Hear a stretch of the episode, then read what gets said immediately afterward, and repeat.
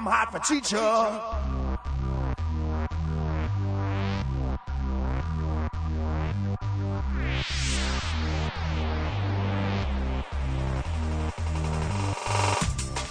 We thought we were done. We thought we were finished. We thought we would never talk about a movie minute by minute again. But we were wrong. Join us as we get to know the cast next door. Hello and welcome to the Cast Next Door, where we love your mother's cookies. I'm your host, Michael Painter, and with me once again is Kwame Phillips. How are you doing, sir? I am wonderful. How are you? Not too bad. It's 8 a.m. here in Thailand, but you know. We appreciate you uh, you taking the time to do this. On this podcast, what we actually do is we watch the movie The Boy Next Door and we break it down minute by minute to give it the real thorough analysis that a film like this really deserves. If you want to follow along with us, we are doing minute 78. That's time code an hour and 17 minutes and 1 second to an hour and 18 minutes. And we actually begin with uh, with the barn that Claire and Noah were walking toward at the end of the last minute. Yep, the heavily foreshadowed barn. um, Yes, the, the ultimate barn of destiny. We actually it's it's a cut shot. As as the last minute ended, they are walking toward the barn, and then this shot is from inside the barn with Claire and, and Noah walking toward us. Noah puts the gun away, and then uh, he turns on the lights in the barn, and we immediately see. Uh, well, first Claire actually shouts Garrett as she sees something off screen, and then we cut to Garrett tied to a ladder, Yep. looking really banged up and bloody. Uh, he apparently ran into a 14 inch uh, crescent wrench, according Oh, to, yeah. to Noah. Yeah, that's that's the thing. Uh, Claire actually says, "Oh my God, what'd you do to him?" And Noah says he ran into a 14-inch crescent wrench. Which Noah's being a real smartass throughout Well, this yeah. scene. Noah knows he's, he has two modes it's slick wordplay and blue balls induced psychotic breaks. He just does, does those two things only. Yeah, he he stops being he stops being like a stalker or a crazy person, and he just kind of becomes a cartoon villain. He's like, "I'm going to deliver these one-liners. It's going to be wonderful.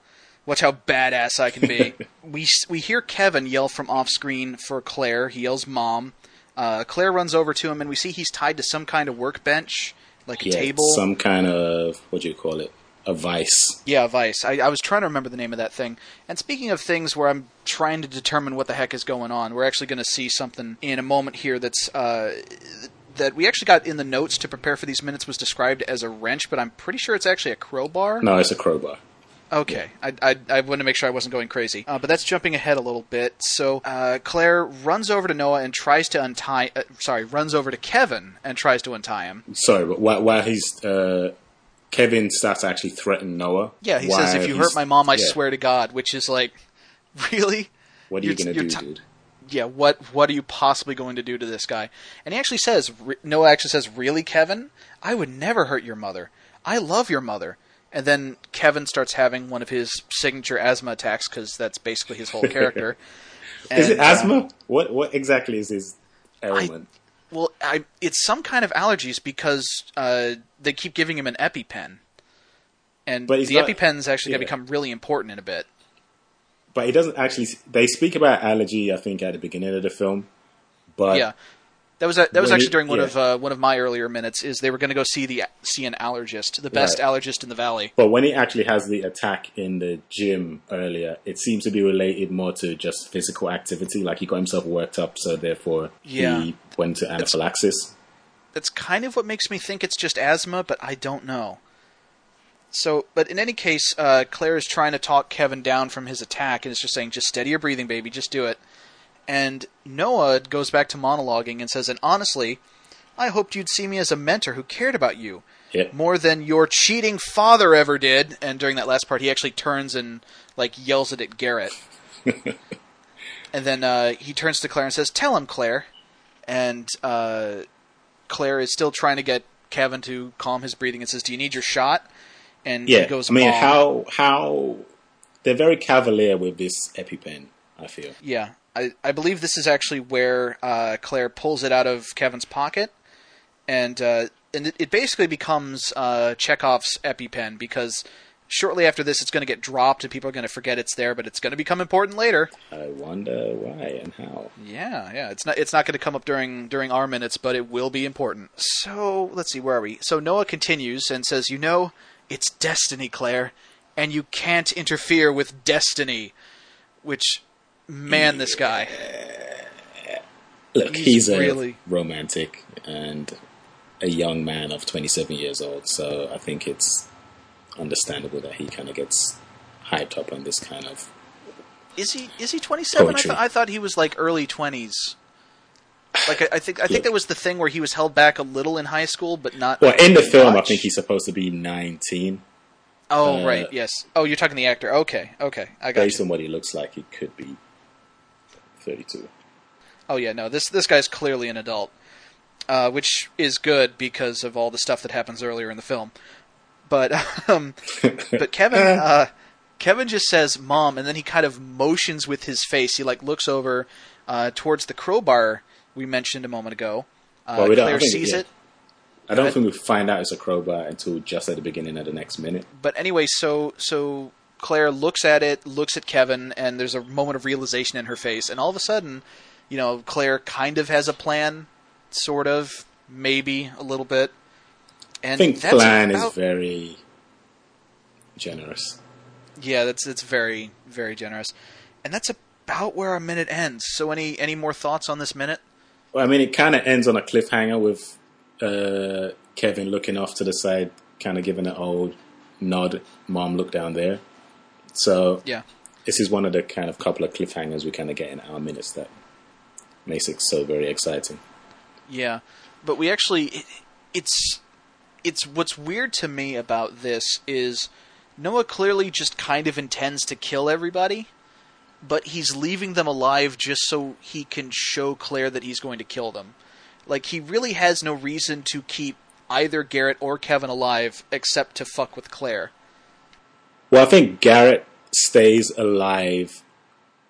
I don't know why I'm giving it. Well, because we're on the podcast, but in terms of why I'm giving this such deep amount of thought, but I my assumption is that he keeps Garrett alive so that he can show Kevin that he needs to be punished. Like you you don't trust me, so I'll I'll show you that I mean business by murdering your father, I guess. Well, I mean, more like here's your shitty cheating father. I'm on your side. I'm your mentor. I'm gonna end him ah, for gotcha, you, for gotcha. us, for our new family that's going to run off Yeah. and live somewhere together. Yeah, what, what is your end game, Noah? Like, where do you think you're going to go? I mean, and I, and I know that this is, you know, this is the ravings of a madman. Doesn't always think everything through, but still, you know, when when you, when you stop and you really think about these things, like as we do on this podcast, when you really start to analyze them and and think about them way more than the screenwriters ever did, you kind of wonder, like, what did, did did Noah have like a place to run to in mind? Does does he have a getaway plan? I assume he's just going to drive off into the sunset with, uh, with Claire. Kevin is in the back seat playing some kind of game as the child, Yeah. and they're just going to drive off and have a live happily ever after. Although, although uh, the the Kevin part is optional, as we'll see a little later on. But that's that's going to be for next time. So I think that's about it for minute seventy eight. Uh, any any other thoughts before we wrap this one up? Uh, no, I'm just very concerned about how cavalier they are with the EpiPen. And it has caused me to do a lot of extensive research on EpiPen usage and how dangerous or not they happen to be. So do you do you want to let you want to drop any of that knowledge on me? I didn't do that much research. Okay, it lasted about 25 seconds on fair enough. Wikipedia. Fair enough. All right. So, uh, do you have anything you'd like to plug before we go? KwamePhillips.com. Everything you need to know about me is on there, probably. Alrighty, and uh, if you want to hear more of me, I am on a Power Rangers rewatch podcast called Teenagers with Attitude. Uh, it's a little crazy. We just wrapped up the Green Ranger saga, and we've uh, started having debates about uh, Goldar's labor union. So it gets a little weird. All right. In any case, that's it for the, this episode of the Cast Next Door. We'll see you tomorrow. Take it Bye. easy. Thanks for listening to A Talking Cast presents The Cast Next Door. I was your host, Michael Painter, with my guest, Kwame Phillips. Like us on Facebook or follow us on Twitter at First Ed Iliad. You can download new episodes from thecastnextdoor.wordpress.com or subscribe to us on iTunes or Stitcher. Artwork by Josh Hollis, edited by Darren Husted, produced by Darren Husted, executive producer Michael Painter. The Boy Next Door is owned by Blumhouse, Smart Entertainment, Nuyorican, and Universal Studios. No infringement is intended. Copyright 2015, all rights reserved. This is a first edition?